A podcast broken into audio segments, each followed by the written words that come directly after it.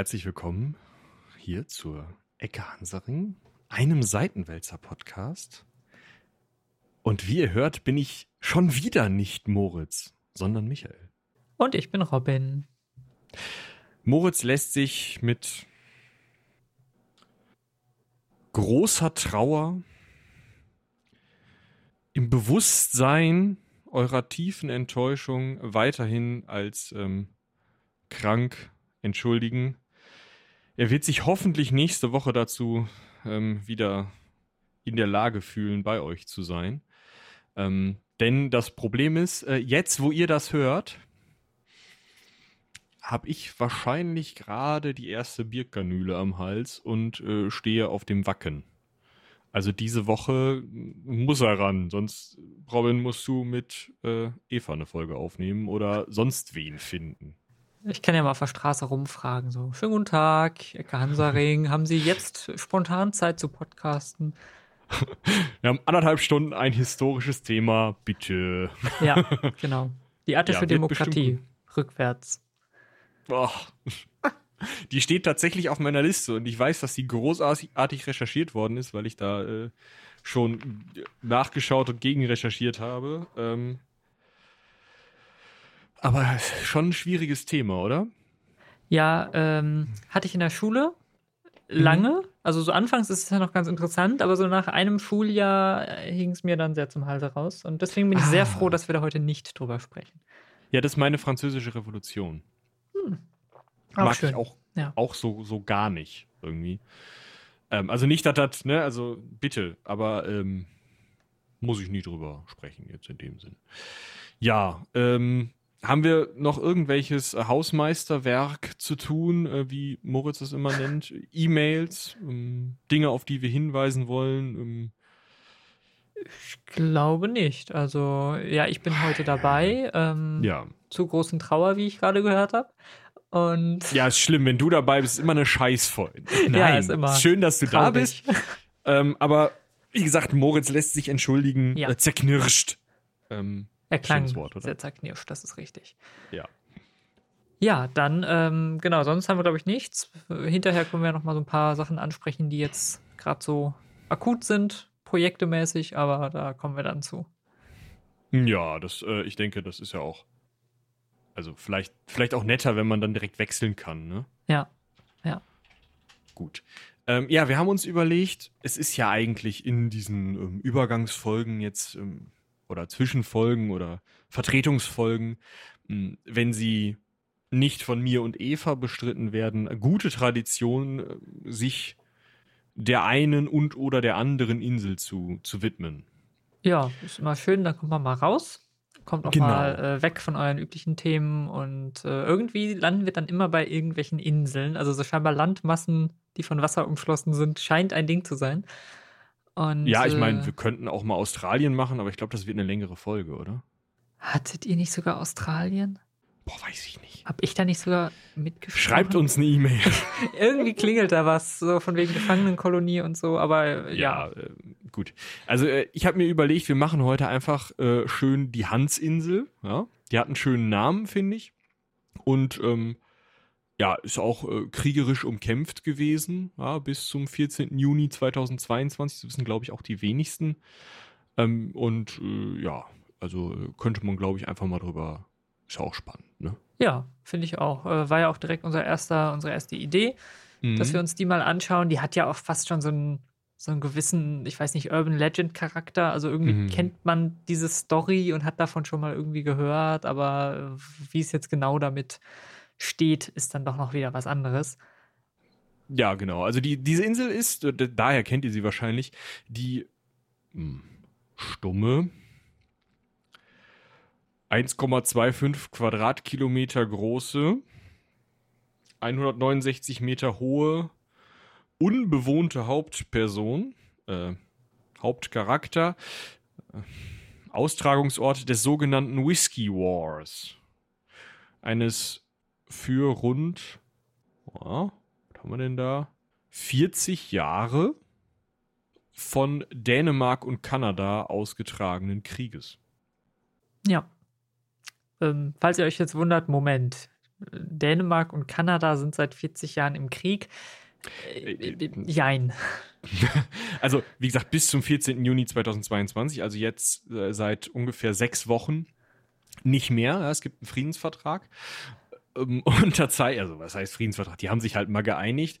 Äh, und zwar zwischen ähm, Melanie Jolie, der kanadischen Außenministerin, und dem dänischen Außenminister Jeppe Kofort, sowie dem äh, grün, grönländischen Regierungschef Mute Egede. Ich hoffe, ich habe das richtig ausgesprochen. Mein Grönländisch ist leider schon ein bisschen was her. Äh, die haben sich nämlich darauf geeinigt, dass es jetzt eine Grenze auf dieser Insel gibt. Und zwar äh, ist da so eine Schlucht in der Insel und dann haben sie gesagt, ja, guck, da ist doch schon eine Grenze, da können wir doch jetzt hier die Grenze draus machen. Und dementsprechend gibt es jetzt eine neue Landgrenze sowohl für Kanada, die ja sonst nur eine Landgrenze mit den USA haben, als auch für Dänemark, die halt sonst nur eine Landgrenze mit Deutschland haben. Ja, die haben jetzt jeweils eine neue Landgrenze, die es zu sichern gilt, auf diesem Felsen im verfluchten Nordpolarmeer am Arsch der Heide. Genau, vielleicht können wir einmal noch mal kurz einordnen, wo diese Insel eigentlich ist. Sie liegt im Kennedy-Kanal. Ähm, das ist eine Meer. Jetzt auch nicht. Das ist eine Meerenge zwischen äh, einer kanadischen Insel und einer Halbinsel im Nordwesten Grönlands. Äh, da in der Nähe liegt auch das, das, Franklin Island und das Crozier Island. Ich glaube, über die habt ihr in Teilen schon mal also, gesprochen. Also, wenn man Grönland ja, von, von Süden aus anfährt, ist ja so eine Spitze, und dann westlich, also linksrum vorbei, dann kommt man in die Baffin Bay. Und das ist so, so Kante der Nordwestpassage und so, so in der Gegend. Und wenn man von da aus so weit nach Norden fährt, dass es wirklich weh tut, dann ist man halt irgendwann äh, auf dieser Insel. Also man braucht. Ja, die Polkappen schmelzen, aber äh, noch ist es nicht befahrbar da und das wird auch noch ein bisschen was dauern. Genau. Und tatsächlich ähm, war dann immer eben die Frage: Wir haben da irgendwie Grönland, wir haben da, wenn man weiter in den Westen geht, haben wir Kanada irgendwann und wir haben eben irgendwie auch Ansprüche von, ja, unter anderem Dänemark. Und es war immer die Frage, wem gehört denn jetzt diese Insel?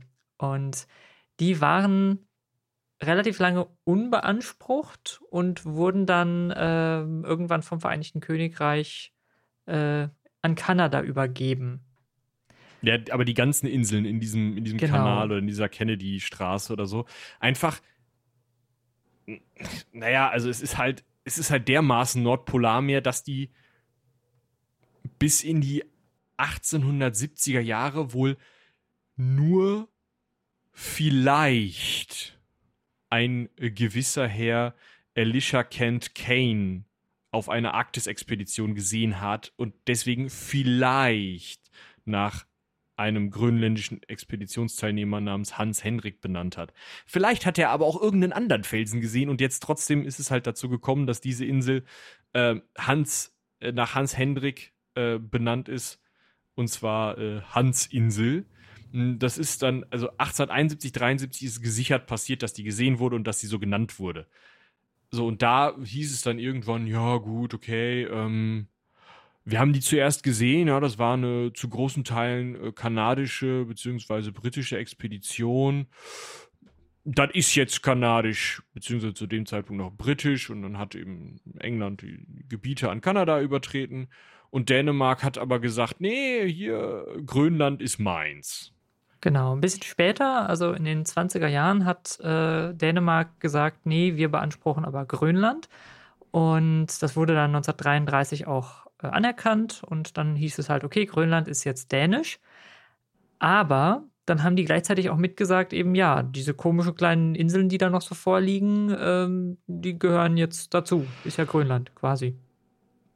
Ja, quasi ist das ja Festlandsockel mehr oder weniger das ist jetzt nie dazu gekommen, dass man gesagt hat, so, wir schicken jetzt Soldaten, Stress und so, sondern einfach, also es hat eigentlich keinen interessiert, bis ins Jahr 1973, als man dann mal geguckt hat, ob man eine Grenze ziehen kann. So, und dann hat man geguckt, da, hier, da ist Grönland, lü, lü, lü, hat die so durchgezogen und hat halt genau nur auf dieser Insel einfach keinen Strich gezogen. Und gesagt, ja, wissen wir nicht.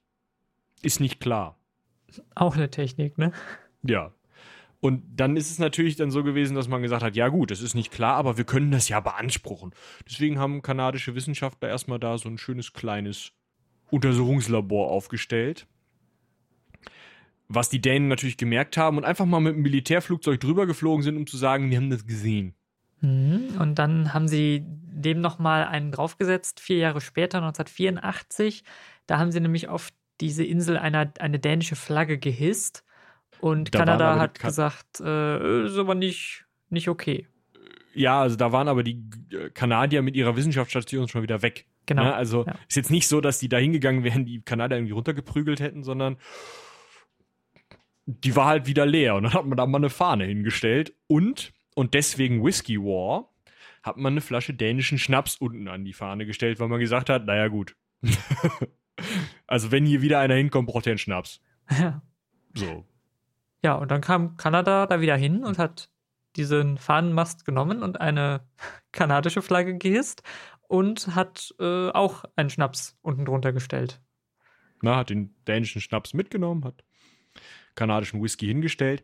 Das ist dann eskaliert, kann man vielleicht sagen. Ja, also es ist ähm, bis in die 2000er Jahre rein sind da immer häufiger, immer ranghöhere Vertreter der jeweiligen Staaten. Am Anfang war das ja irgendwie Expeditionsteilnehmer hingefahren und haben gesagt, nee, ist meins, hier Flasche. Und man hat dann irgendwann immer gesagt, ja, hm, müssen wir uns mal einigen, ja, gucken wir mal. Das ist so weit gegangen, dass man sich das überlegt hat, dass man gemeinsam eine automatische Wetterstation da errichtet hat. Aber trotzdem, also trotzdem, dass man 2008 diese gemeinsame Wetterstation errichtet hat, konnte man sich noch 2012 nicht um die, über die Grenze einigen. Also die haben schon zusammengearbeitet und immer Schnaps getauscht, aber sie waren sich halt nicht einig. Ja, und dann hat man äh, das Ganze noch ein bisschen ruhen lassen. Irgendwann ist das 2015 mal wieder aufgekommen durch äh, einen Kanadier namens Michael Byers und einen Dänen namens Michael Böss. Ich auch witzig, dass die Namen so ähnlich klingen. Mhm. Ähm, dass man doch eventuell das Ganze einfach gemeinsam irgendwie verwalten könnte und so und vielleicht da mal eine Grenze irgendwie einzeichnet, um sich zu einigen. Und dann hat man das gemacht, was man immer macht, wenn man sich politisch nicht einig wird. Man hat eine Arbeitsgruppe gegründet. Ey, eine Arbeitsgruppe. Äh, da ist nichts passiert. Oh Wunder. Aber es ist halt, mittlerweile ist es tatsächlich ein, ein Problem, weil ähm, man geht ja davon aus, dass das Eis dort so weit zurückgeht, dass zum einen diese Straße befahrbar wird und man da also mit Schiffen durchfahren kann, was natürlich dann interessant wird, wessen ähm, Hoheitsgewässer das sind. Und zum zweiten könnten da unten drunter ja dann, sobald das Eis zurückgeht, irgendwelche Bodenschätze sein, die man vielleicht haben will. Deswegen musste man sich wirklich einigen. Und diese Arbeitsgruppe hat tatsächlich von 2018 bis 2022 ge getagt und hat dann diese Schlucht gefunden. Also ihr müsst euch mal ein Foto von dieser Insel angucken. Ich verlinke gerne eins in den Show Notes. Ähm, die, die ist schon erkennbar, diese Schlucht. Das ist halt die Schlucht auf der Insel. Also, da ist halt eine. ja, die können wir doch nehmen. Ach so. Ja, lass mal drei Jahre drüber tagen. Okay. Ja, und Häppchen. dann hat man aber sich entschieden, dass die Häppchen irgendwann alle waren und hat gesagt, gut, ähm, wir einigen uns mal und unterschreiben am 14. Juni 2022, du hast es vorhin schon erwähnt, einen Grenzvertrag. Und äh, ja, diese Grenze sorgt dafür, dass der grönländische Teil jetzt etwas größer ist. Oha. Aber ähm, es gibt eine Grenze und Kanada ist links, Grönland ist rechts. Ja, also damit ist die Geschichte dieser Insel auch schon vorbei und ich glaube, wir werden nichts mehr von dieser Insel in den Nachrichten hören weil Heidewitzka ist die klein und unbedeutend. Aber eine schöne Insel. Ja, also schön, kommt drauf an. Moritz würde da wieder ein Haus drauf bauen wollen. Ich finde sie etwas karg, so auf lange Zeit. Also da sind auch keine Pflanzen. Nee, es ist wirklich nur ein Felsen. Es ist ein Felsen mit ein bisschen Eis dran, der aus dem Polarmeer ragt. Und da kann es man dann halt sein. Zu kalt für mehr als Flechten. Ja. Da sind nicht mal Robben. Ja, schön. Gut, dann würde ich sagen, herzlichen Dank fürs Zuhören. Das war jetzt eine kurze Folge über eine kleine Insel. Ähm, ja. Weil uns aber danach war, dass wir gedacht haben, Mensch, das Inselthema, es lässt uns ja nicht los und nach so einer kalten, karrigen Landschaft brauchen wir jetzt doch noch was zum Lustwandeln. Ja, zum Lustwandeln klingt gut. Außerdem ist es ja auch so, mh, hm, wir haben eigentlich eine Tradition von etwas längeren Folgen. Und ähm, wir dachten, na gut, dann hängen wir einfach zwei zusammen. Ja. Und Pflanzen finden wir eigentlich auch gut. Und ähm, ja, du hattest da schon einen Vorschlag, den du so, ähm, weiß ja. ich nicht. Ja, als du dann ankamst mit der Hansinsel, habe ich so überlegt und gedacht, ja, so schöne Insel, ein bisschen klein und so. Auf wie vielen Inseln war ich eigentlich schon? Und dann ist mir aufgefallen, das waren gar nicht mal viele. Und äh, dann ist mir eine eingefallen, auf der ich tatsächlich schon mal war und die gar nicht so weit weg ist. Da kann man in kurzer Zeit mit dem Zug hinfahren, ähm, aus Deutschland, innerhalb Deutschlands. Also und, also 9-Euro-Ticket-Bereich. Richtig. Und für alle, die das nochmal machen möchten, jetzt äh, sozusagen noch. Ja, und diese Insel ähm, ist bei Berlin und heißt da die Pfaueninsel. Und jetzt werdet ihr euch denken, okay, also diese Hansinsel war ja schon irgendwie merkwürdig, aber da war keine Rede von Schwarzmagiern. Und jetzt fängt er an, von Pfauen zu reden. Wetten, die machen heute fünf Inseln und irgendeine davon hat einen Schwarzmagier. Nein. Nein, es tatsächlich ist die in Berlin liegende, in der Havel liegende Pfaueninsel. Ja, das ist tatsächlich nämlich äh, eine Insel, die relativ ja, in der Hochzeit der ähm, absolutistischen Herrscher, kann man sagen, im, groß genutzt wurde. Ja. Also so ab dem, ab der ersten Hälfte äh, des 17. Jahrhunderts ist sie langsam wieder auf den Schirm gekommen. Ab der zweiten Hälfte des 17. Jahrhunderts, nach dem Dreißigjährigen Krieg, ist man dann so richtig auf die Idee gekommen, ja, diese Insel, die müssen wir jetzt mal nutzen. Und aus der Zeit kommt auch diese Idee mit dem Schwarzmagier. Es ist, äh, ihr könnt euch das so ein bisschen vorstellen, ihr habt doch bestimmt alle mal den gestiefelten Kater gelesen. Da geht es ja auch um so ein Schloss mit so einem dunklen Magier. Und das ist halt auch aus einer ähnlichen Zeit. Also der gestiefelte Kater ist auch so ein frühneuzeitliches Märchen. Und diese Gefühligkeit von diesem Schwarzmagier, die ging halt auch am Anfang von unserer Fauninsel aus. Das finde ich eigentlich ganz interessant. Ich weiß nicht, wer den gestiefelten Kater geschrieben hat und ob der das nicht am Ufer der Havel getan hat.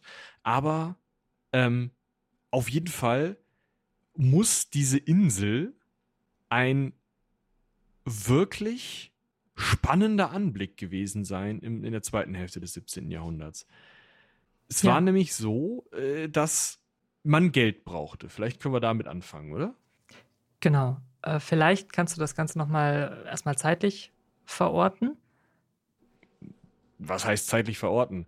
Zweite Hälfte des 17. Jahrhunderts zeitlich verorten, weil man die nicht greifen kann, meinst du? Genau. Ähm, ja, zweite Hälfte des 17. Jahrhunderts. Ähm, das wichtigste Ereignis, was dieses Jahrhundert auch noch mitgeprägt hat, war die Reformation und die daraus entstehenden Kriege.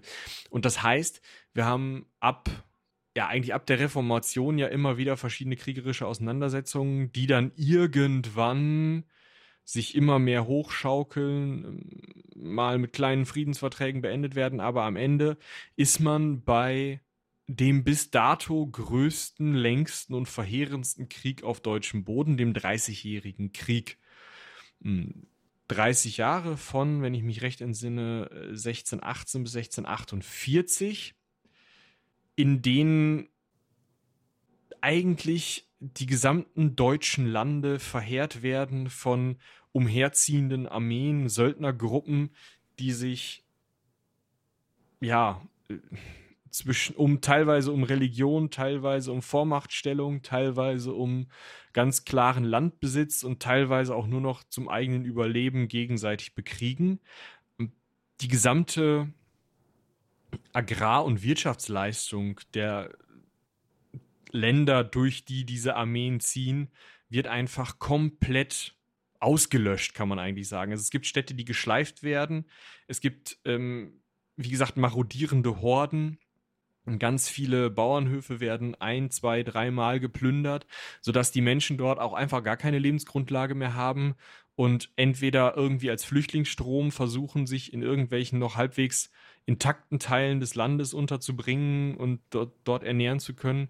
Oder, und das äh, passiert durchaus auch nicht nur einmal, einfach verhungern oder ähm, auch umgebracht werden oder sich eben diesen Armeen anschließen müssen, um dann selber irgendwo Leid und Tod zu bringen.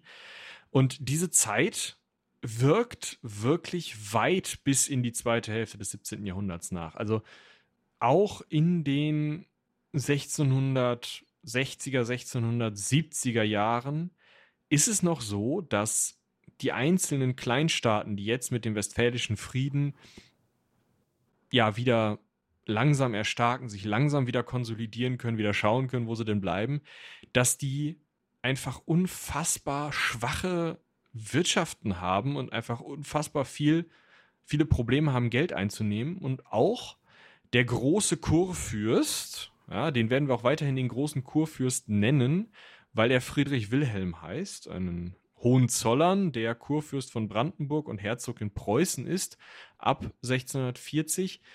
Mm, aber der heißt eben Friedrich Wilhelm und äh, Friedrichs und Wilhelms werden wir noch viele haben. Dementsprechend unser großer Kurfürst geht tatsächlich hin mm, von seiner oder an seiner Hauptstadt Berlin, dort in der Nähe, auf dieser Insel erstmal in Anführungsstrichen nur Kaninchen zu züchten, die einen merklichen Mehrwert für seine Staatskasse haben. Der züchtet 800 Kaninchen auf einer Insel und der Staat Brandenburg-Preußen merkt das in seiner Staatskasse. Das muss man sich auch mal auf der Zunge zergehen lassen. So scheiße ging es denen damals. Ja, weil die hatten sich halt durch diese kriegerischen Aktivitäten in Anführungsstrichen übernommen und es war eben so, die wollten natürlich weiterhin ihre Vormachtstellung sichern, wollten irgendwann später dann auch äh, expandieren unter den Nachfolgern, die wir gleich noch zu hören bekommen. Und 800 Kaninchen haben pro Jahr etwa 200 Taler in die kurfürstliche Kasse gebracht. Und das war also etwas, wo man sagen muss, die hatten richtig, richtig Probleme, was Geld angeht. Ja. Das wurde jetzt auch erstmal nicht besser, aber man hat natürlich auch noch weitere Möglichkeiten gesucht, um Geld zu bekommen. Gleichzeitig war man zu der Zeit aber auch gerade am Übergang zwischen Scharlatanerie und Wissenschaft, kann man sagen. Also die ersten Alchemiker, Alchemisten ähm, fingen zu dieser Zeit an, so eine Art Chemie wirklich zu betreiben. Gleichzeitig gab es aber immer noch mal so ein paar spannende Leute, die aus Scheiße Gold machen wollten, kann man vielleicht sagen. Und irgendwo dazwischen fällt eine weitere, dann neu erschlossene Geldquelle unseres großen Kurfürsten, nämlich der Alchemist und Glasmacher Johannes Kunkel, unser Schwarzmagier. Genau. Der war ein Alchemist und Glasmacher. Das war etwas, was damals so ein bisschen Hand in Hand gegangen ist weil die äh, Herstellung von Glas, also auch das ähm, Erhitzen von verschiedenen Sanden äh, zu, zum äh, Glas, zur Glasherstellung, ähm, die man eben versetzt hat mit zum Beispiel verschiedenen Metalloxiden, damit diese Gläser verschiedene Färbungen bekommen, war etwas, was man heute eher der Chemie vielleicht zuschreiben würde und was damals eben Teil der Alchemie war, die gleichzeitig aber auch natürlich versucht haben, irgendwie neue Materialien herzustellen, wertvolle Materialien herzustellen. Es gibt ja immer dieses berühmte äh, Goldherstellungs, diesen, diesen, Gedanken dahinter. Ähm, und der hat eben ja von relativ früh angefangen, die Metallurgie, also die äh, Färberei oder das Färben von Glas und Porzellan mit Metallen oder mit Eisenoxiden ähm, herzustellen und hat eben dann auch mit unter anderem Schwefelsäure, Ammoniak und anderen ähm, Chemikalien gearbeitet, beziehungsweise hat sie versucht zu erzeugen. Also es geht eben um das Herstellen von äh, Pigmenten und von Glas. Und der hat ähm, diese Insel bekommen, um da seine Forschung voranzutreiben, um eben Geld in die Staatskasse zu spülen. Ne? Also man wollte eben, dass er möglichst kostbares, möglichst tolles Glas herstellt, dass er vielleicht auch andere Wege noch findet, irgendwelche ähm, ja, Elixiere, irgendwelche Dinge, die dann eben teuer werden, die dann irgendwelche Wunder vollbringen, keine Ahnung was. Und deswegen hat man ihm als Geschenk diese Insel vermacht sozusagen, damit Als er da sich sein, sein alchemisches Labor drauf errichten kann. Als erb- und eigentümliches Geschenk. Das finde ich ein, ein, eine sehr schöne Formulierung. Das heißt, es war eigentlich auch klar, okay, das gehört jetzt der Familie Kunkel. Also es ist nicht so, dass er das dann zurückgeben muss, nachdem er stirbt, also das zurück an den Staat fällt, sondern eigentlich kann er das auch vererben. Und tatsächlich hat er da auch ähm, seine größten Durchbrüche oder seinen größten Durchbruch weiter verfeinert, nämlich das sogenannte Goldrubinglas, in dem man im in Glas, in der Glasschmelze, im Vorgang des Glasherstellens Gold löst, was dann scheinbar goldene Gefäße herstellt, äh, äh, rote Gefäße, so rum, deswegen Goldrubin, ähm, rote Gefäße herstellt, die auch wenn sie sehr dick sind, immer noch rötlich erscheinen und nicht auf Dauer schwarz werden. Finde ich eigentlich ein ganz interessantes Zeug, war aber wahrscheinlich dann doch das Geld am Ende nicht wert. Mhm. War jetzt aber für unseren großen Kurfürst Friedrich Wilhelm auch nicht so wichtig, weil der wollte eigentlich nur dass der Kunkel irgendwo einen ordentlichen Ort hat, wo er abgeschirmt von der Außenwelt geheime Experimente machen kann, weil natürlich alle diese äh, Herstellungsverfahren haben wollten und falls der dann doch irgendwie Scheiße zu Gold machen kann, dann will man natürlich auch nicht, dass er irgendwie erstens wegrennt damit und zweitens will man nicht, dass den irgendwer findet mm, und das, das Rezept klauen kann. Und ähm, dementsprechend hat er eben diese, diese Insel ihm gegeben. Und da dachten die Anwohner, weil die Havel ist jetzt nicht so breit, dass das ähm, gleich ja genug Abstand äh, herstellen würde, als dann von dieser Insel immer wieder so Schwefelschwaden und sowas aufstiegen, dass halt eben ein Schwarzmagier am Werke wäre. Und äh, ja, dementsprechend, das war also das, was der, was der äh, Kunkel da machen sollte.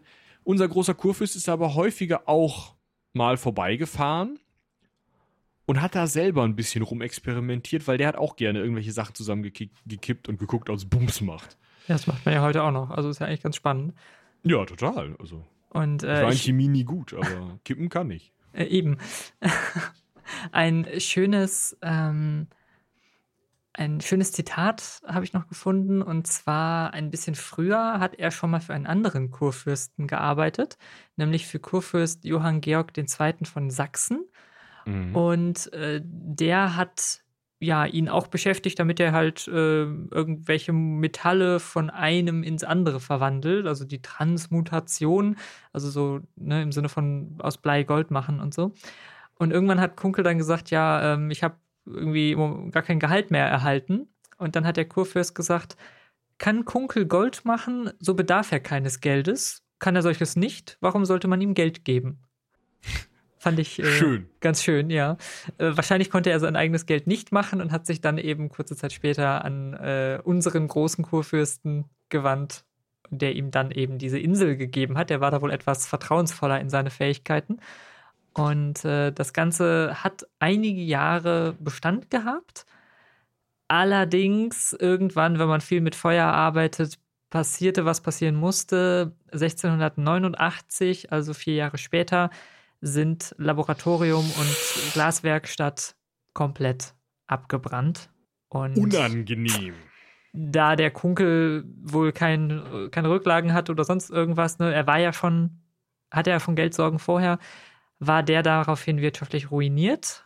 Und naja, wenn ja. ich mein ganzes Gold in dieses Goldrubinglas kippe, ist ja auch irgendwie doof, ne? Ja, das stimmt. Ja, der ähm, Nachfolger unseres großen Kurfürsts, der unpraktischerweise für Gunkel 1688 schon an die Macht gekommen war, äh, Friedrich III., später König Friedrich I., der König von Preußen oder König in Preußen sogar, meine ich. Ne? Er ist ja erstmal genau. genau König in Preußen geworden. Ja. Ich glaube, diese ganzen preußischen Könige machen wir mal, wenn wir mit den russischen ähm, Herrschern durch sind. Ähm, der fand jetzt die Experimente seines Vaters und seines ähm, dann ja ererbten Hofalchemikers gar nicht so spannend und hat ihn dann auch noch zur Rückzahlung von 8000 Talern verurteilen lassen, den Kunkel, weil er gesagt hat, ja, der Kunkel hat ja kein Gold gemacht. Wir haben ihn jetzt so und so lange bezahlt, damit er Gold macht. Hat er nicht geschafft. Deswegen hätte ich jetzt gerne mein Gehalt für ihn wieder. Und ja, Ja, hat nicht funktioniert. Also der äh, Kumpel so konnte das nicht zurückzahlen, hatte jetzt halt diese Insel äh, und ist dann abgehauen. Also 1692 ist er nach Schweden gegangen und hat da eigentlich das gleiche Spiel wieder gespielt und hat die dortige Herrschaft davon überzeugt, er sei so ein ach so toller Alchemist und hätte ach so tolle Fähigkeiten. Ja, und super. Ähm, ja, hat da dann eine Anstellung bekommen. Das heißt, da war jetzt eine Insel und ähm, die war Unter jetzt erstmal. Fluch des Schwarzmagiers. Richtig, die war jetzt aber erstmal nur da. Und da hat sich jetzt auch einfach für 100 Jahre kein Mensch drum gekümmert. Und dann. Die, die war ja verflucht. Ja, aber das hat scheinbar unseren Nachfolger nicht so gestört. Denn ähm, der äh, dem Friedrich I., den wir gerade hatten, also König Friedrich I., ist ein Friedrich II. nachgefolgt. Und nee, da muss auch noch ein Friedrich Wilhelm nachgefolgt sein. Genau, und dann hatten wir nämlich den Friedrich Wilhelm II., den Sohn von Friedrich II. Meine ja, das Güte. ist alles ganz, ganz schwierig, genau, weil der Friedrich Wilhelm, äh, warte, Friedrich I., König in Preußen, so. Hat einen Sohn, Friedrich Wilhelm I. Und Friedrich Wilhelm I. ist der Soldatenkönig, der Typ, der seinen Sohn, Friedrich II., hat aus dem Kerker zuschauen lassen, wie dessen bester Freund umgebracht wird, weil die zusammen angeblich desertiert sind. Ihr erinnert euch vielleicht an die Geschichte über den alten Fritz, Friedrich II., Friedrich den Großen, ne? Könnt ihr euch Habt ihr wahrscheinlich schon mal gehört. Ähm, und der Friedrich II., der hatte einen Neffen, wenn ich mich recht entsinne, welcher dann Stimmt. eben Friedrich Wilhelm II. ist, weil Friedrich II. selber hatte keine Kinder. Friedrich der Große, das äh, weiß ich nur aus dem Kopf. Genau. So, und jetzt haben wir einen Friedrich Wilhelm II. Um 1800, äh, um 1790 rum. Genau. Ungefähr 100 Jahre später tatsächlich sind wir jetzt. Und der denkt sich, ach ja, schöne kleine Insel, schön bewaldet.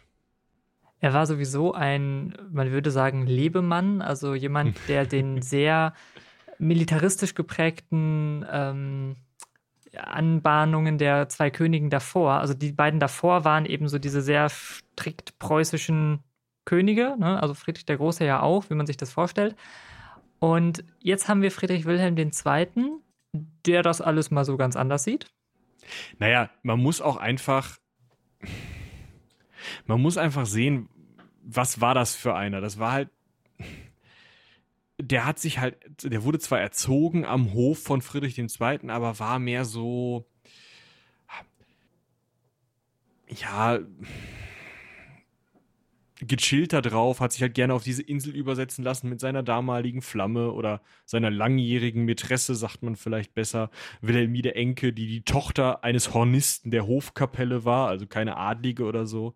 Ähm, hatte nebenbei auch noch massenhaft Affären, hat sich ähm, hat Geld rausgeschmissen, überall, wo ein Fenster war, zum Rausschmeißen, hat gelebt wie Gott in Frankreich und wurde auch, ähm,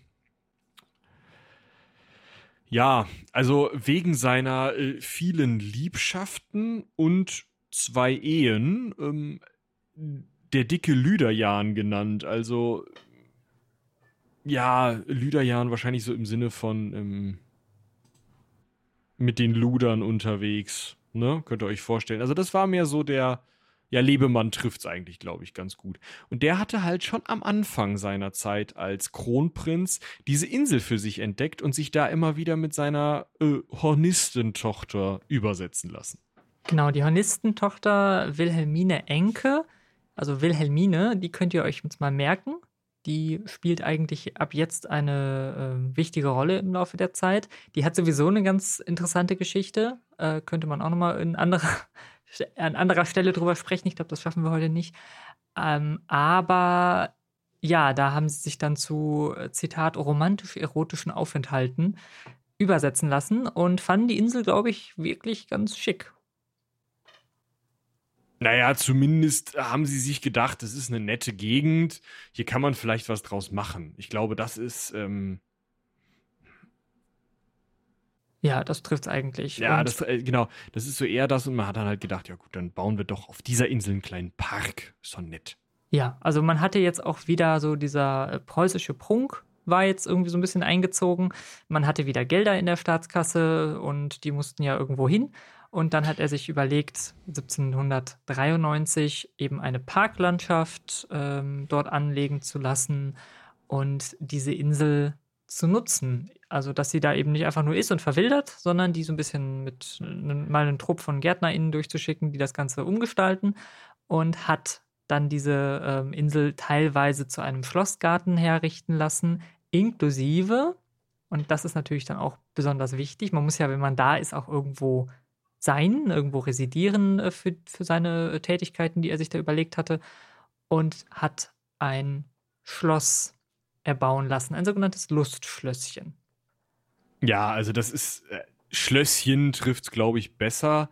Das ist nachempfunden oder soll darstellen die Ruine eines, ähm, also man sieht's, ich finde, man sieht's nicht, aber das soll halt so mh, ja, wirken, als wäre es die Ruine eines vielleicht römischen Landhauses oder sowas, aber jetzt nicht so, dass man sich irgendwie wirklich alte römische Architektur angeguckt hätte oder alte griechische Architektur oder was auch immer dann da vielleicht passen würde, ja, sondern man ist halt hingegangen und hat gesagt, so, wir bauen da jetzt bitte ein Schloss. Ja, das soll aussehen wie eine Ruine von na, wie ich die hier auf meinen englischen Tableaus, das sind so ähm, ja, Bilddarstellungen von, ähm, die um 1800 halt sehr gerne gezeigt wurden, so, so ja, Zeichnungen von, von Orten und da war halt auch eben diese Ruine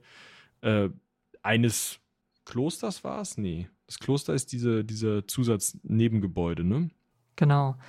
Nee, es war. Äh, römisches Landhaus. Genau, ein römisches Landhaus. Das hat meiner Meinung nach nichts mit einem römischen Landhaus zu tun. Genau, also sie haben da keine Ahnung von gehabt. Das sieht aus wie hm. Kulisse in Disneyland, finde ich. Ja, es sieht wirklich aus. Also wie so ein Renaissance-Schlösschen mit leicht mittelalterlichen Burgzinnen und das eine Anmutung von Marmor. Aber Anmutung ist hier das äh, Wichtige, denn dieses komplette Schlösschen ist aus Holz. Das ist ein, also das ist komplett bis auf die Brücke. Oben gibt es zwei Türmchen und zwischen den beiden Türmchen verläuft eine Brücke. Die hat man irgendwann aus Einsturzgefahr gegen eine Stahlbrücke ausgetauscht später. Aber dieses ganze Ding ist aus Holz. Und, und jetzt äh, kommt der interessante Part, das ist bis heute erhalten. Das kann man sich anschauen. Das habe ich tatsächlich damals auch gemacht, als ich da war. Ja, ich finde das so krass, dass das halt, also es soll ja eine Ruine darstellen und das haben die halt wirklich gemacht. Die haben da so eine Pappfassade oder Holzfassade hingestellt zwischen die beiden Türme, wo man halt so ein, gemalten Durchgang hat, wo dann eben so ein Tordurchgang aufgemalt ist einfach. Und oben am oberen Ende sieht es halt aus, als wären da Teile der Fassade mit abgebrochen. Ja, das, da sind dann so leere Fensterhöhlen und die sind oben offen aufgebrochen und das fehlt halt so ein bisschen der Giebel. Und es ist halt, also es ist halt komplett fake. Ja. Das ganze Ding, es ist halt ein Holzkarton. Eben, genau. Und das hat er da hinstellen lassen und hat es seiner eben damaligen Mätresse der Wilhelmine geschenkt. Das war eben eine Art Geschenk für sie. Und äh, sie hat es eben auch eingerichtet. Und auch das ist ganz interessant, wenn man ähm, sich dieses Schlösschen von innen anschaut. Das geht jetzt gerade nicht, weil es wegen Renovierungsarbeiten geschlossen ist. Ich habe gerade mal Schade. kurz nachgeschaut. Aber äh, als ich da war, ging das noch. Es ist eben komplett erhalten. Und tatsächlich ist da noch alles da. Das heißt, da sind die Polstersessel noch da, da sind die Klamotten von der Wilhelmine hängen im Schrank und so weiter. Und warum ist das so? Fand ich sehr interessant. Das hat damals die äh, Gästeführerin erzählt, die eine kleine Führung dadurch gegeben hat. weil man an diesem Schloss nichts ändern kann, so wirklich. Denn dieses Schloss ist nun mal aus Holz. Holz bedeutet, das hat einen gewissen Jahreszeitenrhythmus. Ne? Im Winter wird es kälter und vielleicht äh, trockener die Luft, im Sommer wird es äh, feuchter und wärmer. Und das Holz arbeitet ja in der Zeit. Und dieses ganze Schloss hat eine Art Mikroklima im Innern. Und dieses Mikroklima konserviert das, was drin ist. Das heißt, wenn man jetzt diese Sachen da rausnehmen würde und würde die in ein Museum tun beispielsweise, einfach ohne un unbehandelt sozusagen, äh, dann würden die früher oder später sich zersetzen, schimmeln und so weiter und so fort. Das mhm. heißt, man kann eigentlich oder sollte daran nicht viel ändern. Und das ist so interessant, dass man eben dieses Gebäude betritt und dann da 300 Jahre alte Klamotten rumhängen, beziehungsweise eben das alles noch so in diesem Stil ist, wie Wilhelmine es damals eingerichtet hat und dass das ganze Ding eben aus Holz ist. Man würde ja sagen, so ein äh, Gartenschuppen, der ist in, weiß ich nicht, 15 Jahren weggegammelt. Ähm, das hier eben nicht. Ich meine, das wird auch schön immer von außen natürlich ähm, ja, restauriert, wenn da mal was ist oder dass mal irgendwie was morsch wird oder so. Aber. Das ist ja lackiert, oder nicht? Genau, das, das ist bemalt, beziehungsweise man wird dann da irgendwann mal mit einer Lackierung drüber gegangen sein, um das ein bisschen wetterbeständiger zu machen. Aber im Großen und Ganzen steht das da rum und hat den Krieg überstanden und steht da jetzt immer noch rum. Und man kann es sich, wie gesagt, äh, wahrscheinlich bald dann auch, wenn es renoviert wurde, wieder anschauen. Und äh, ja, es ist wirklich interessant. Also man taucht wirklich ein in so eine sehr romantisch verkitschte Inneneinrichtung. Ne? Also die hatten da echt was übrig für so, ähm, so Wandtapeten. Das war ja auch super groß in der Zeit, wo dann irgendwelche sehr ja, romantischen Gärten, irgendwelche, ähm, irgendwelche Blumen, irgendwelche Pflanzen, die es vielleicht gar nicht da gegeben hat, irgendwelche Südseepflanzen oder sowas äh, drauf sind. Und ja, es war wirklich so ein Schlösschen, wo man halt schöne Stunden verbracht hat. Ja, okay. Ähm, also sie haben den Kitsch übrigens noch auf 12 gedreht. Also wenn das Kitsch auf 11 ist, es ist ein weißes Schlösschen, ja, angemalt. Es ist wild. Es ist wirklich Disney, ne? Ja, es ist schon echt Disney. Ähm, sie haben halt sich gedacht, ja, Schlösschen schön und gut. Ja, Insel schön verwildert, ja, uralte Eichen auf der Insel, geiler Wald und so. Man kann ein bisschen jagen gehen. Super. Aber das reicht mir nicht. Lass uns da mal noch eine Meierei draufbauen. Und ich dachte, als ich das zum ersten Mal gelesen habe, Meierei. Ja, alles klar. Dann haben sie da irgendeinen so Meier hingesetzt und der sollte da so ein bisschen haken oder so. Nein, eine Meierei, und das habe ich jetzt erst gelernt, ist ein anderes Wort, was in Süd- und Norddeutschland, komischerweise in der Mitte nicht, ich weiß nicht warum, mhm. für, äh, nee, im Norden und Osten, so rum. Verzeihung. also im Norden und Nordosten, also da halt, für Molkerei verwendet wird. So. Das heißt, das war ein Gebäude, das einzig und allein dafür da war, Milchprodukte herzustellen. Jetzt fragt man sich zu Recht, ja gut, das ist die Insel des Schwarzmagiers, heute heißt sie Fauninsel, da war mal so ein komischer Glasbläser, jetzt haben die da so ein Holzgestell hingestellt. Was zur Hölle wollen die mit einer Molkerei auf dieser Insel? Naja, zu dieser Zeit hat man sich gedacht, oh, das Landleben ist so romantisch, ja, wir haben Lustschlösser auf dem Land, aber es sieht so scheiße aus, wenn man bei den echten Bauern vorbeiguckt, ja, die sind so ausgemergelt, ja, wir nehmen denen immer irgendwie die jungen Söhne weg, um die in den Krieg zu schicken, dann haben die hinterher nur noch ein Bein, ist auch irgendwie doof, kann sich keiner angucken. Oh, und außerdem, hinterher sind die noch dreckig oder so. Und dann arbeiten die und schwitzen und sowas. Ja. Ähm, lass uns doch vielleicht mal so einen Schaubetrieb aufbauen. Und das muss man sich, also es, die haben halt auf dieser Insel sind die hingegangen und haben eine Molkerei mit Kühen und Schafen aufgebaut, mit einer Wohnung für diesen einen Typen, der da wohl wohnen musste, plus so ein paar Leute, die dann immer mal dazugekommen sind. Mit allem, was so eine Molkerei braucht, aber halt in hübsch und im obergeschossenen Saal, wo sie essen gehen konnten. Und der Saal ist echt nicht ohne. Also das ganze Ding ist jetzt nicht wie ein Bauernhaus oder so. Ne? Das war ein, ähm, ja, wenn man so möchte, ein Prunkbauernhof, ein Fake-Bauernhof, wie dieses Fake-Schlösschen. Und das hat man im Stile einer Klosterruine gestaltet. Das heißt, auch da, dieses ganze Gebäude sieht aus wie ein Renaissance-Kloster was aber kaputt ist, aber wieder in weiß angemalt tatsächlich. Also es ist wieder irgendwie so sehr Disney-schick und hat im Innern auch so an entfernt an Klöster beziehungsweise so an Kirchen erinnernde, völlig überprunkte Gewölbedecken mit feinsten Kerzenleuchtern, äh, die von der Decke hängen, mit äh, feinsten Fußböden und so weiter. Und unten, ja, wie du gerade schon gesagt hast, war ein, ein Fake-Bauernhof, wo sie dann äh, wohlgepflegte Milchkühe gemolken haben und süße, also gesüßte Milch getrunken. Und oben konnte man dann eben ja speisen und auch so sich gut gehen lassen. Also, die haben halt zum einen Schaubauern eingeführt auf diese Insel, also nicht sich, sondern auf die Insel. Also Leute halt dahin geholt, damit die hübsch Bauer sind.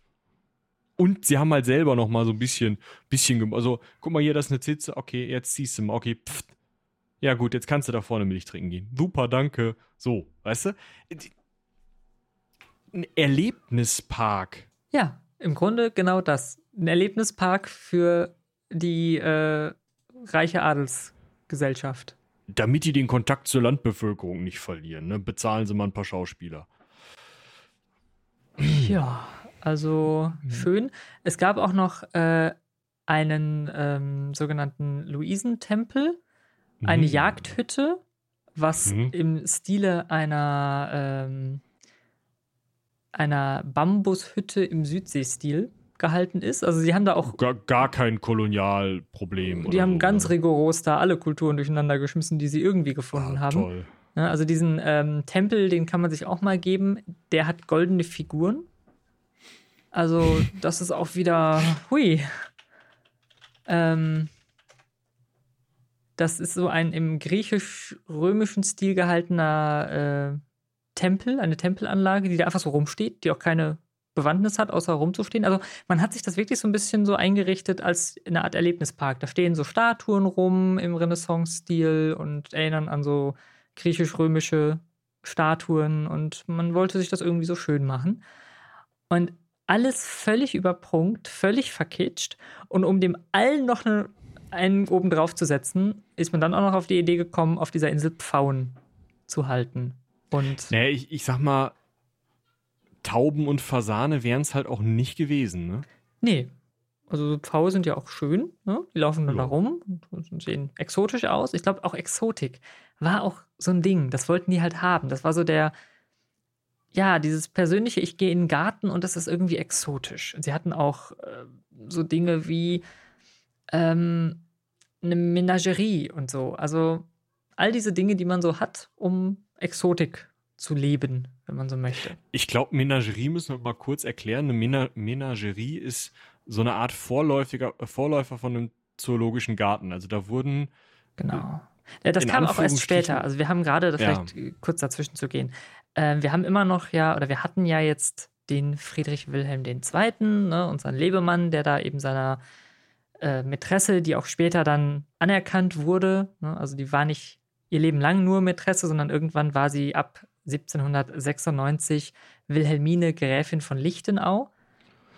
Ja, das war ja normal, dass man die Mätressen, wenn sie denn bürgerlich waren, dann mal irgendwann geadelt hat, auch damit sie nach dem Tod des, des Herrschers ein Auskommen hatten. Also das hat nicht nur damit zu tun, dass man äh, die Idee hatte, ja, das ist jetzt hier meine Freundin, die muss mal einen Adelstitel haben, sondern auch äh, dadurch ist sie natürlich am Hof aufgestiegen, aber man wollte eben auch dafür sorgen, man war ja nicht verheiratet. Das heißt, die konnten kein, kein Witwen, keine Witwenversorgung erwarten. Und dementsprechend musste der König zu seinen Lebzeiten oder der Mensch, der jemanden als Mätresse bei sich hatte, eben zu seinen Lebzeiten dafür sorgen, dass diese Person ausgesorgt hatte, wenn es dem König dann so wichtig war. Und da gehört halt eben diese, diese Adelung mit dazu.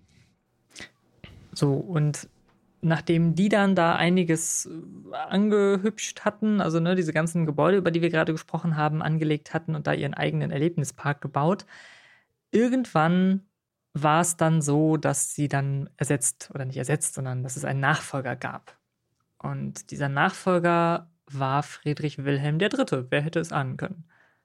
Ja, ihr werdet mit den Nummern und so durcheinander kommen, das ist ganz klar. Aber das tue ich auch die ganze Zeit. Da seid Friedrich Wilhelm der Dritte, äh, so ab 1800 kann man vielleicht sagen. war der da unterwegs, 1805, die Kante. Ähm, und der hat relativ lange regiert und hat dann eben unter anderem diese Menagerie da einbauen lassen, aufbauen, einbauen. Genau, und noch aufbauen. eine ganze Menge andere Sachen. Also der hatte auch eine ähm, Frau, Königin Luise, und die haben gemeinsam da auch eben Sommeraufenthalte gehabt und so weiter. Und sie hat da auch eben viel mitgestaltet auf dieser Insel. Und unter anderem haben sie eben ein Kavaliershaus äh, da errichtet ähm, wiedererrichtet, ne? Das war ja ein genau. Patrizierhaus, das angeblich 1360 in Nürnberg gestanden hat, dann nach Danzig umgezogen ist. Damals konnte man Häuser wohl noch, also die Holzsteckvariante sozusagen, äh, mitnehmen und sie dann eben mit neuem äh, Verputz und neuen, ähm, ja, Fachwerkelementen vielleicht, ähm, konnte man sie wieder aufstellen. Und das hat man dann in Danzig zusammenbauen lassen, also zusammenreißen lassen, bevor es ähm, dort umgerissen worden wäre und hat es dann als äh, Kavaliershaus äh, wieder aufgebaut. Also ihr hört schon, es ist so irgendwie alles, was sie geil fanden. So, ja, da stellen wir mal was aus Danzig hin und hier vorne das wird was Römisches, richtig schön. Und da vorne griechischer Tempel, aber goldene Statuen bitte. Ne? Also ihr hört schon raus, wie, wie durcheinander es auf dieser Insel heute noch aussieht. So, und dieser Friedrich Wilhelm III. ist da richtig drin aufgegangen und hat eben dann auch sich überlegt, Mensch, ähm, ich bin ja vielleicht nicht so viel rumgekommen, wie ich gerne wollte, aber ich liebe exotische Tiere und exotische Pflanzen.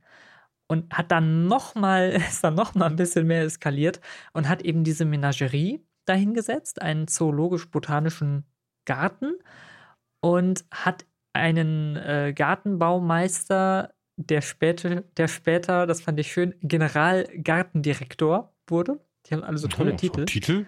Ja, ja äh, Peter Joseph Lenné, ich glaube, man spricht ihn Lenné aus. Ähm, der hat das da eben alles gestaltet und hat diverse exotische Pflanzen äh, da reingesetzt, hat eine dampfmaschinenbetriebene Bewässerungsanlage äh, errichtet, ne, damit man das Ganze auch, weil diese exotischen Pflanzen halt irgendwie auch bewässert werden mussten das ganze Jahr über und gepflegt werden mussten und so, haben sie also dort eine aus Tonrohren äh, bestehende Bewässerungsanlage, die mit Dampfmaschinenpumpen betrieben wurden, eingebaut. Man hat also Tiere dort ähm, untergebracht, unter anderem Hawaii-Gänse. Man hat Rentiere aus Lappland dahingestellt. Also alles durcheinander. Die Lamas, aber nicht lange Affen, gemacht. Ja, Lamas, Affen, Löwen, Kängurus, Bären, Biber, Hirsche und, und, und, und, und. Ja, Bären ist auch nochmal so ein Punkt, die sind denen andauernd abgehauen. Muss man sich, glaube ich, auch komisch vorstellen, ne? Du lustwandelst da so als König rum, aber da steht ein Braunbär vor dir und du denkst, hatten wir den nicht letzten Dienstag schon? hm. Ja. Dann haben sie irgendwann eine Bärengrube gebaut, tatsächlich. Und ab 1832 sogar eine Menagerieverwaltung eingerichtet, weil sie 847 Tiere auf dieser Insel gehalten haben. Vielleicht müssen wir noch mal was zu den Ausmaßen der Insel sagen, äh, um zu sagen, wie, wie krass das ist. Ähm, die ist 1,7 Kilometer lang und einen Kilometer breit. Die ist ungefähr so groß wie die Hansinsel da ist nicht so viel Platz für 847 Tiere, darunter ja. Braunbären und Rentiere. Mhm. What the fuck? Also artgerechte Haltung geht anders, sagen wir es mal so. Ich meine, das ist in Menagerien ja immer so, ne, dass ja. sie eher so ein Wohnklo kriegen als irgendwas. Aber, also zu damaliger Zeit, aber trotzdem äh, eine Büffel- und Biberzucht. Hallo? Ja, also die haben da echt ein bisschen übertrieben, die Guten. Und dann kam allerdings Thronfolger Friedrich Wilhelm der, ihr dürft raten, vierte. Und hier ist der schöne Satz, teilte das Interesse seines Vaters nicht. Zonk. So viel zum Thema Menagerie. Der hat sich überlegt, was machen wir denn damit? Ähm, ich habe keine Lust, dass ich den ganzen Krempel, dass mir ein Braunbär über den Weg läuft. Entschuldigung.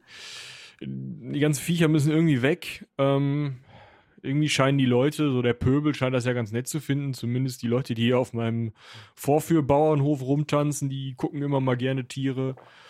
Machen wir mal irgendwo mitten in der Hauptstadt so einen Garten auf, wo wir die reintun können. Zack.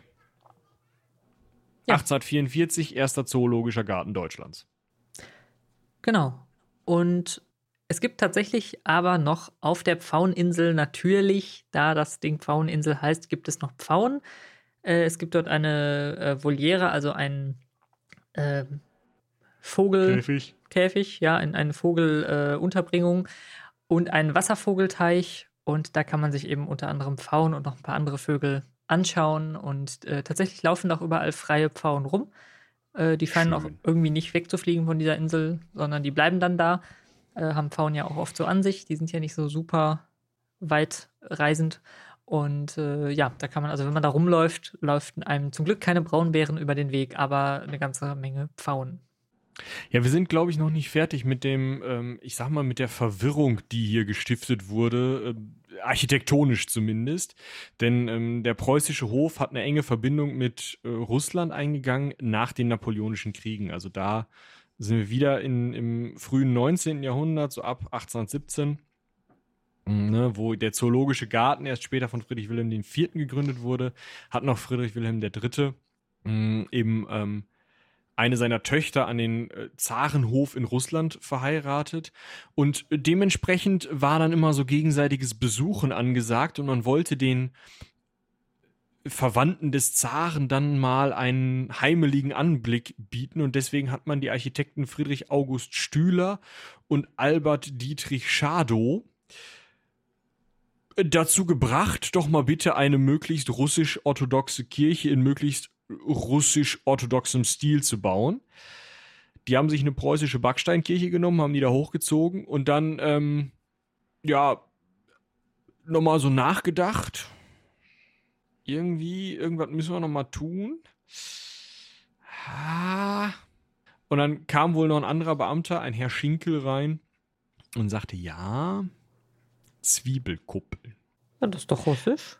Weiß nicht, was du Oder, hast dann haben sie auf diese klassische preußische St. Peter und Paul Kirche, die heute auch evangelisch ist, haben sie halt eine Zwiebelkuppel oben drauf gesetzt. Also die sieht halt aus wie eine ganz normale Kirche da in der Gegend, aber halt mit so einem Zwiebeltürmchen. Ja, und die ist auch nicht auf der Pfaueninsel direkt, sondern direkt gegenüber. Ah, aber okay, in Sichtachse der Pfaueninsel. Das heißt, wenn Natürlich. man da drauf rumläuft, dann kann man sich eine pseudo-russische Kirche angucken. Und äh, es gab tatsächlich dann eben gemeinsame Segelpartien, die man zur und um die Fauninsel durchgeführt hat. Und sie hatten dann auf der Fauninsel noch eine große Rutschbahn, äh, eine 60 Meter lange Holzrampe, wo man mit mehreren, auf mehreren Bahnen mit kleinen Wägelchen runterfahren konnte und so. Also es war wirklich so ein bisschen Vergnügungspark. Und oh Mann, weil sie da noch nicht genug hatten, irgendwie sage ich das heute die ganze Zeit, aber es ist einfach so, sie haben immer noch einen oben draufgesetzt. Wir reden einfach über barocke Architektur und barocke Fürstenhäuser. Natürlich haben die immer noch einen oben drauf gesetzt. Die haben ihren Regler halt nicht auf 10 gedreht, wie das normale Leute tun, sondern auf 11, 12, 13 und auch mal auf 15, wenn da gerade Zeit war. Und dann haben sie ihn vergoldet. Genau. Weil es geht. Und dann dachten sie sich doch, äh, wir haben ja schon unsere Menagerie und bauen wir doch noch mal ein Palmenhaus. Und dann haben sie einen. Ja, die Viecher sind blöd. Bauen wir lieber mal was mit, mit Pflanzen, die reden auch nicht. Genau, und dann haben sie einen beheizbaren Glaspalast mit 126 ah. Fenstern gebaut, ähm, 34 Meter lang. 14, 1831 fertiggestellt. 14 Meter breit, 14 Meter hoch, mit indischen Ornamenten. Also um nochmal ein ganz anderes Kulturgut damit reinzubauen. Natürlich. Und hat da eben ganz, ganz viele exotische äh, Pflanzen, so wie zum Beispiel Dattelpalmen, japanische Palmen, Elefantenfuß, Ananas- und Bananenstauden, Drachenblutbäume, Litchis und so weiter und so fort, hat man da eben reingestellt, um auch da wieder ja, so ein bisschen Lust zu wandeln, sich die Pflanzen anzugucken. Ähm, es sind schöne Ölgemälde entstanden, also man kann sich das anschauen, ist ganz hübsch da. Sehr viele Palmen. Leider ist es abgebrannt. Ja, das hätte ich jetzt auch noch äh, gleich gesagt, aber du hast es schon vorweggenommen. Ähm, 1880, also gute 50 Jahre später, ist das Ding komplett abgebrannt.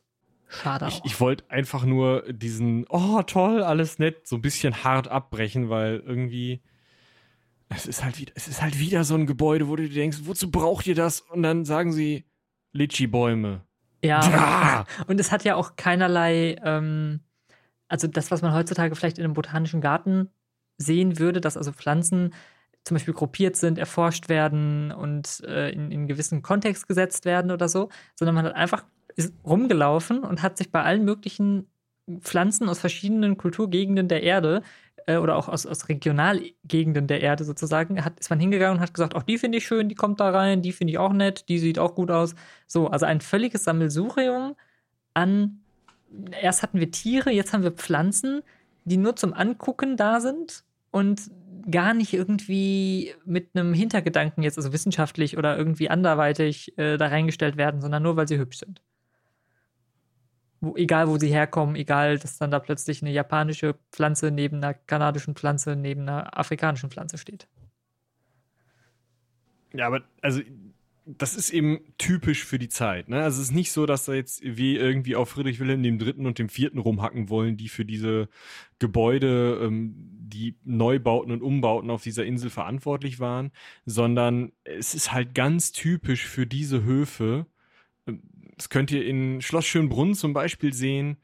Äh, da wurden halt äh, ja schon 100 Jahre vorher und dann halt auch in, äh, dann immer weiter während dieser, dieser Jahrhunderte, das in dem äh, 18. und 19. Jahrhundert, äh, wurden so Sachen gemacht wie, wir bauen ein chinesisches Zimmer und dann sind da halt irgendwelche Leute hingegangen, haben sich äh, auf Märkten in China hölzerne Paravents mit Lackbildern geben lassen, haben die zersägt und in die Wandvertäfelung eingebaut.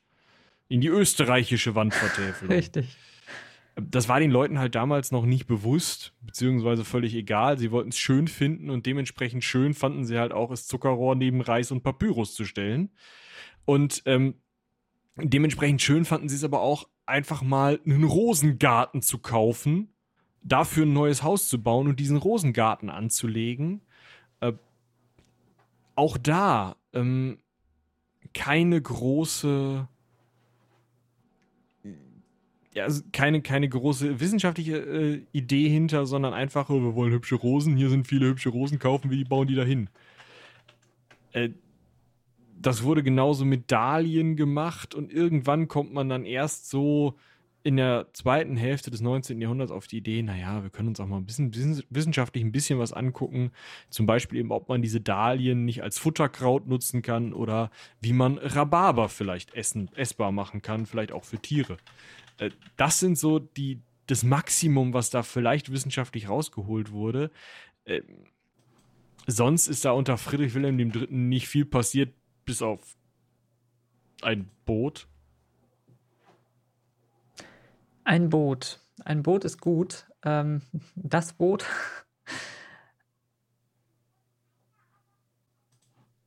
Und zwar geht es um die Royal Louise oder die Royal Louise, wahrscheinlich eher. Mhm. Ähm, ein Segelschiff, was äh, ja von ähm, 1831 ist und ein Geschenk des britischen Königs an den preußischen König war. Und wenn man so ein Boot geschenkt bekommt, ist ja immer nett, äh, ist die Frage, was macht man damit? Und hat dann sich überlegt, dass man doch äh, auf der Pfaueninsel einen Fregattenschuppen, was ich ein äh, starkes Wort für einen 18 Meter äh, lange, nee, warte, das ist, ist das Ding 18 Meter lang oder verwechsel ich das gerade? Äh, ja, auf jeden Fall war es eine Fregatte, es war ein Segelschiff, ein relativ großes und das hat einen sehr, sehr großen Schuppen. Also eher ein es ist Saal. Ein 18, tatsächlich ist das ein 18 Meter langes äh, Schiff, was wie eine Fregatte getakelt ist, aber halt mit 18 Metern nicht so groß ist wie eine normale Fregatte. Genau. Ja, es ist viel so. kleiner, aber es ist trotzdem ein Saal, weil es ist halt immer noch ein 18 Meter langer Raum, den die da hingezimmert haben, um dieses Bötchen da reinzustellen, mit dem die auf die Insel gefahren sind. Ja, auch wieder so ein, so ein schönes Ding. Ne? Man hat das also einfach gefahren, weil es hübsch ist. Und äh, das ist seit 1999 als Nachbau auch wieder da vorhanden. Also man kann das Ding mit sich anschauen. Schuppen. Mit Schuppen. Und das fährt da rum und da kann man auch Fahrten drauf mitmachen. Schön. Ja, schön. Ja. Friedrich Wilhelm, äh, der vierte, jener äh, Tiernichtliebhaber, der die Insel dann ab 1840 übernommen hat und damit für Teile dieser Bauten verantwortlich war. Man kann das nicht so richtig trennen, ähm, was Friedrich Wilhelm III. alles gemacht hat und was Friedrich Wilhelm IV. alles gemacht hat. Man kann dann erst sagen, okay, ab Friedrich Wilhelm IV. ist es eben so, mh, hm, dass er äh, ja die Insel eigentlich liegen lässt. Also solange er noch Kronprinz ist, hat er da noch einiges mit zu tun, hat auch für diese äh, für diese Menagerie äh, nichts übrig und sorgt für diese, diesen Umzug. Aber sobald er dann ja Alleinherrscher ist und eigentlich diese Insel jetzt vielleicht weiterentwickeln könnte, vielleicht noch irgendeine Kultur auf der Erde suchen, die man da irgendwie noch architektonisch unterbringen kann, kommt er auf die Idee, nee, ich, ich siedel da, also segel da vielleicht nochmal oder lass mich da für mal für ein paar Stunden rüberrudern, um da zu picknicken. Aber ich bewohne dieses Schlösschen nicht mehr. Ich bewohne auch kein anderes der Schlösser ähm, oder Bauten, die da drauf sind. Ich gehe da mal spazieren, aber das war's. Und dessen Bruder Wilhelm. Nur Wilhelm dann, ohne Friedrich? Nur Wilhelm ohne Friedrich, der dann sein Nachfolger werden sollte ähm, und späterer Kaiser ja, ab 1871, der hatte sich auf diese Insel flüchten müssen in der Revolution von 1848, weil angeblich er hatte auf Demonstranten schießen lassen. Und weil er sich auf diese Insel hatte flüchten lassen, fand er die Insel doof und hat sie komplett links liegen lassen. Ja, und das ist dann wirklich auch nicht mehr besser geworden. Also die Insel wurde ähm, liegen gelassen, die Mittel wurden gekürzt für die Instandhaltung, also die GärtnerInnen wurden entlassen, die pflegeintensiven Bereiche wurden eingekürzt, also diese ganzen Palmengärten, Rosengärten und so weiter. Und ja, neben irgendwelchen kleineren Ausflügen irgendwelcher Leute, die da einfach drüber gewildert sind, könnte man sagen, ist eigentlich nicht wirklich etwas passiert. Man hat dann nach dem Ersten Weltkrieg äh, sich so ein bisschen umorientiert und überlegt, was man da machen könnte. Man hat sich überlegt, man könnte Villen da hinsetzen, man könnte ein Internat da draufsetzen oder ein Luxussanatorium für Senioren. Fand ich äh, auch ja. spannend, ne? bietet sich ja an. Hat dann aber ja äh, komplett das gelassen ab Mitte der 20er Jahre und hat sie dann aber 1924 als Naturschutzgebiet eingetragen, weil man eben festgestellt hat, da sind ja doch noch Flora und Fauna, die da irgendwie wuchern und die man vielleicht schützen sollte. Was interessant ist, weil es ist ja nicht so, dass da Flora und Fauna sind, die uralt und urwüchsig sind, nee. sondern da ist ja einfach alles. Ja, wir haben gerade gehört, Papyrus, Reis, Rosen, irgendwelche ähm, Wasserbüffel, die da mittlerweile rumlaufen, Pfauen, massenhaft Eichen, die auch schon sehr alt sind. Hm, das Ganze ist ja nie so richtig zu so einem englischen Garten gemacht worden oder so einem Palastgarten, wie man das vielleicht von einigen, weiß ich nicht, in, in ähm, München, dem, dem Schloss kennt oder äh, Sanssouci da in der Nähe oder Schloss Schönbrunn halt oder ähm, ja, was weiß ich, gibt es ja massenhaft, Schloss Brühl oder so.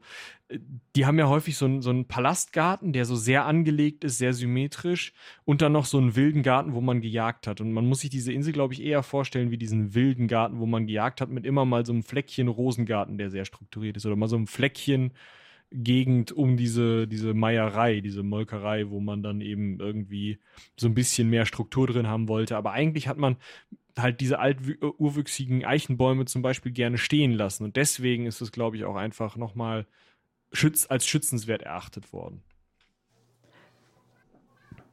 Ja, und dann wurde es erstmal wieder ein paar Jahre Ruhe über, äh, ruhig, über zehn Jahre.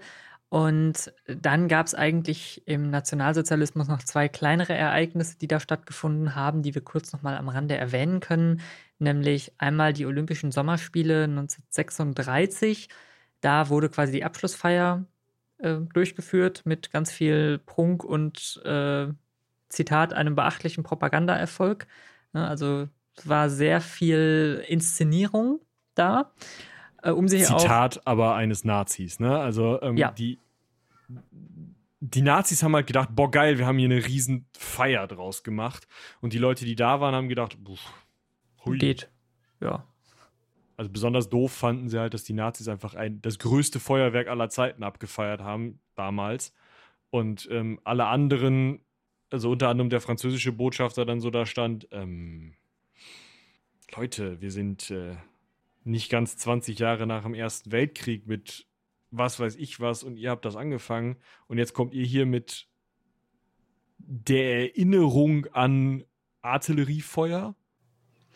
Einmal, Propaganda. Einmal an Artilleriefeuer, aber natürlich auch wieder an diese ganzen preußischen, ja, dieses Verzerren preußischer Geschichte, wenn man so möchte. Ne, die haben die da eben auch durchgezogen. Ja, klar, das ist ja typisch Nazis. Genau. Und heute? Wie sieht es denn heute aus? Du warst ja da.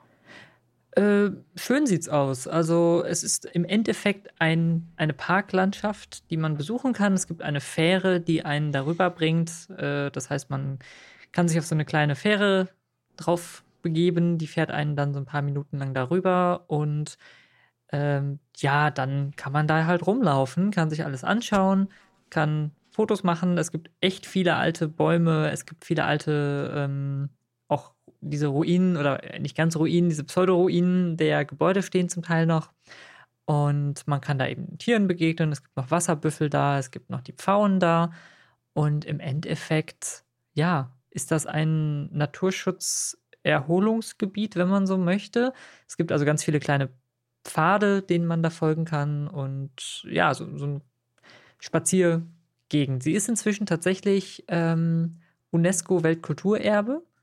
Ne, also auch das ist relevant, weil diese Art von Zusammenstellung verschiedenster Pflanzenarten, verschiedenster Tierarten ist ebenso auch einzigartig auf eine Art. Und ähm, ja, das ist im Endeffekt ein Park heutzutage. Kann man also hingehen und irgendwie sein. Sie ist ein paar Mal als Filmkulisse genutzt worden, das fand ich auch noch ganz lustig.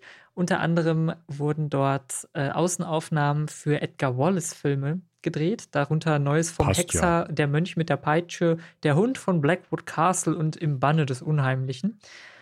fand ich irgendwie ganz lustig. Meistens äh, wurde eben das Kavalierhaus, was wir vorhin angesprochen hatten, und der englische Landschaftspark, der teilweise eben da noch ist, weil es an englische Landhäuser erinnert, aber halt in Deutschland ist. Und wenn man eh in Deutschland gerade schon am Drehen ist für andere Aufnahmen, kann man da halt vorbei und englische Kulisse filmen. Und ähm, ja, da wurden jedenfalls diese Drehaufnahmen durchgeführt. Ansonsten ist die Pfaueninsel vor ein paar Jahren noch mal so ein bisschen mehr in das äh, in die Medien gekommen. Äh, 2014 ist ein Roman äh, erschienen, der heißt Pfaueninsel von Thomas Hettjes. Und da, der spielt während dieser Prunkzeit der Pfaueninsel. Und äh, da geht es eben um jemanden, der auf dieser Pfaueninsel lebt, um äh, eine Frau und ich glaube auch einen Mann, die äh, kleinwüchsig sind und die dort in Anführungsstrichen ja wie Tiere zum Angucken gehalten werden für die HerrscherInnen. Und aus deren mhm. Sicht wird diese völlig überbordende Prunk, dieses sehr, sehr verzerrte Weltbild von ähm, Adel und einfachem Volk, von ähm, ja, diesem, diesem Lustwandeln und beschaut werden im Endeffekt. Weil nichts anderes haben sie da ja gemacht. Sie haben sich ja ihren eigenen Vergnügungspark dahingesetzt und eine Art Spielzeugwelt gebaut, wenn man so will. Und das wird da eben in diesem Roman wohl sehr äh, dramatisch, sehr tragisch und auch sehr gut beschrieben. Hast du den gelesen oder ist das jetzt einfach mal so eine Empfehlung ins Blaue hinein? Äh, ich selber habe ihn nicht gelesen. Er wurde mir aber sehr, sehr äh, warm ans Herz gelegt. Deswegen ja, äh, scheint er wohl ganz gut zu sein. Ich habe noch einen kleinen Rauschmeißer, über den ich eigentlich auch ganz gerne einen Roman oder einen Film sehen würde. Und zwar gibt es scheinbar oder gab es zumindest in Berlin eine Legende vom Atomkraftwerk auf der Pfaueninsel. Das klingt, finde ich, großartig. Und zwar soll Willy Brandt in der Zeit des geteilten Berlin, also ähm, im Kalten Krieg, hm, als er noch Bürgermeister von äh, Berlin war, also ähm, ja, vor äh, seiner Zeit als Bundeskanzler, Das heißt, ähm, von 1957 bis 1900. Ja, wo sind wir denn als Bundeskanzler? Von 1957 bis 1969 war er, Bund, äh, war er regierender Bürgermeister in Berlin und in dieser Zeit soll er geplant haben, ein Kernkraftwerk auf dieser Fauninsel zu errichten, weil man natürlich eine Insel haben wollte ähm, für so ein Kernkraftwerk, um das Ganze kühlen zu können. Ähm, das ist eigentlich auf einer völlig anderen ähm, Insel in Wannsee äh, vorgeschlagen gewesen. Ähm, man hat nur gedacht, dass diese Wannsee-Insel vielleicht die Fauninsel sein könnte und so. Aber diese ganze Grundidee in so einem alten barocken Park, wo sowieso architektonisch nichts zueinander passt, einfach noch ein Atomkraftwerk reinzusetzen, finde ich großartig. Ja, super. Ja, das war so ein bisschen mein Rauschmeißer dazu und das, was mich tatsächlich am Ende der Recherche nochmal ordentlich zum Schmunzeln gebracht hat. Haben wir noch Rauschmeißer? Dann sind wir heute schnell fertig, oder? Ich glaube, das war's. Also, das war die Pfaueninsel. Ähm, könnt ihr mal hinfahren, könnt ihr ein bisschen Lust wandeln, euch eine sehr skurrile Mischung an Architektur und ähm, Gegend angucken. Und ja, wieder mal ein Stückchen sehr, sehr interessanter Geschichte, fand ich, ne? weil das ja etwas ist, wo man, oder wo ich zumindest persönlich jetzt gar nicht so viel von wusste vorher. Und was mir gar nicht in den Sinn gekommen wäre, wenn ich so an, weiß ich nicht, Berlin denke. Ne? Und ja, das Fand ich irgendwie ganz spannend und ich hoffe, es hat euch gefallen. Äh, wir haben noch ein, zwei Ankündigungen und da übergebe ich jetzt mal dir, Michael. Dann kannst du nämlich die äh, ganzen Cross-Selling-Sachen machen. Ja, äh, Cross-Selling, genau. Wir können anfangen mit ähm, einem mir persönlich auch sehr wichtigen Cross-Selling und zwar gab es ähm, vor kurzem die neue Folge vom Akademischen Viertel, Folge 20.2, Sonderfolge über das Wissenschaftszeitvertragsgesetz. Äh, schaltet nicht gleich ab. Es geht um gute Arbeitsbedingungen in der Wissenschaft und wie man tatsächlich als ähm, habilitierte Archäologin auch einfach mal den Job an der Uni verlieren kann, weil man nicht Professorin wird, also weil man nicht zur Professur berufen wird. Ähm, das ist eine ehemalige Dozentin von mir, die ich ähm, immer sehr gerne ähm, ja, besucht habe in Vorlesungen und oder äh, Seminaren. Äh, Frau Becker ähm, die da eben von ihrem Lebensweg erzählt, der durchaus sehr spannend ist und der eben viel mit diesen ganzen Reformen in der Wissenschaft der letzten paar Jahrzehnte zu tun hat, also mit Bologna und mit diesem Wissenschaftszeitvertragsgesetz. Ja, fröhlicher wird es, das kann man vielleicht sagen, äh, zum einen im neuen Systemtest. Ja, wir haben mit Unterleitung von Mirko, unserem Steam Tinkerer, ähm, Midgard getestet eine sehr lustige Landpartie mit Fröschen und mit Illumarie, die uns da äh, spielenderweise unterstützt hat. Und Robin, du hast auch noch wo gespielt neulich im Stream. Genau, äh, wir waren im Livestream von Brooks Live, auch einem Pen and Paper Podcast, also ehemaligen Pen and Paper Podcast, inzwischen Pen and Paper Live Format. Äh, die hießen früher Brooks Vermächtnis, jetzt eben Brooks Live und haben da ein sehr abgefahrenes Pen-and-Paper-Abenteuer mit dem Titel Scheiße, wo ist mein Dodo gespielt. Und all das in Einstimmung auf die Fortsetzung, die eine. Ich wollte jetzt gerade noch sagen, dass ihr das Ganze auch als Podcast hören könnt, wenn ich das richtig verstanden habe. Äh, Podcast nicht auf YouTube, aber. Ah, es gibt es nicht mehr in, in hörbarer Form, nee. das ja. Muss man dann YouTube gut. anmachen und sich das Bild wegmachen oder so. Nun gut. Dann also äh, schaut es euch auf YouTube an. Ja, ihr findet es unter Brooks Live. Die eine Ankündigung aber, jene welche ihr schon lange erwartet, wenn ihr denn unter den HörerInnen äh, dessen seid, was ich nun ankündigen werde. Und zu der ihr schon einen Trailer gesehen habt, den ich jetzt einfach ganz dreist nochmal verlinkt habe weil ich finde, das ähm, ja, gehört sich. Ne? Also ihr müsst ihn einfach nochmal gesehen haben. Besonders wenn ihr die erste Folge unseres neuen Heldenpicknicks, die erste Folge von Koboldsmar hört. Und das heißt, ihr könnt jetzt, ähm, heute ist Montag, Dienstag, Mittwoch und Donnerstag, viermal noch diesen Trailer gucken und dann am Freitag nochmal den Trailer gucken. Und dann könnt ihr euch die neue Folge Heldenpicknick reinziehen. Ja, wir freuen uns. Es hat ein bisschen gedauert, Wir hatten aber auch einiges, was wir da jetzt reingesteckt haben in das neue Heldenpicknick in Koboldsmar, sowohl an äh, Gehirnschmalz als auch an einfach technischen Umsetzungen, unter anderem den Dreh eines Filmtrailers. Ähm, also es war ein, eine ganze Menge an Vorbereitung, die da jetzt reingeflossen ist und wir freuen uns umso mehr, dass wir jetzt damit an einem Punkt sind, wo es weitergehen kann und ja, wir sind gespannt, wo uns die Geschichte dieses Mal hintragen wird. Genau, also schaut den Trailer, ihr habt gehört, ähm, es war viel Arbeit, aber zieht euch das neue Heldenpicknick rein. Ähm, entstaubt den Heldenpicknick-Feed, kann man vielleicht sagen. Und ähm, unterstützt uns auf Patreon und Steady. Nicht nur, dass ihr hier die Ecke Hansering natürlich sehr gerne auf Steady unterstützen könnt oder da eine Sammeltasse kaufen könnt. Nein, die Prologe zu dem, was ihr in Folge 1 von Kobolds mal hört, werdet ihr bald auch auf Patreon und Steady beim Heldenpicknick finden.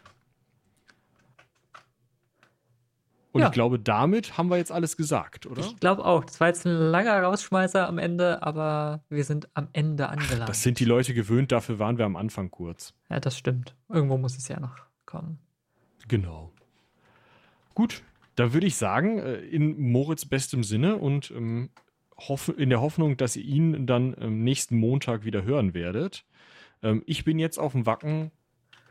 Tschüss und haut rein bis zum nächsten Mal. Bis dahin, tschüss.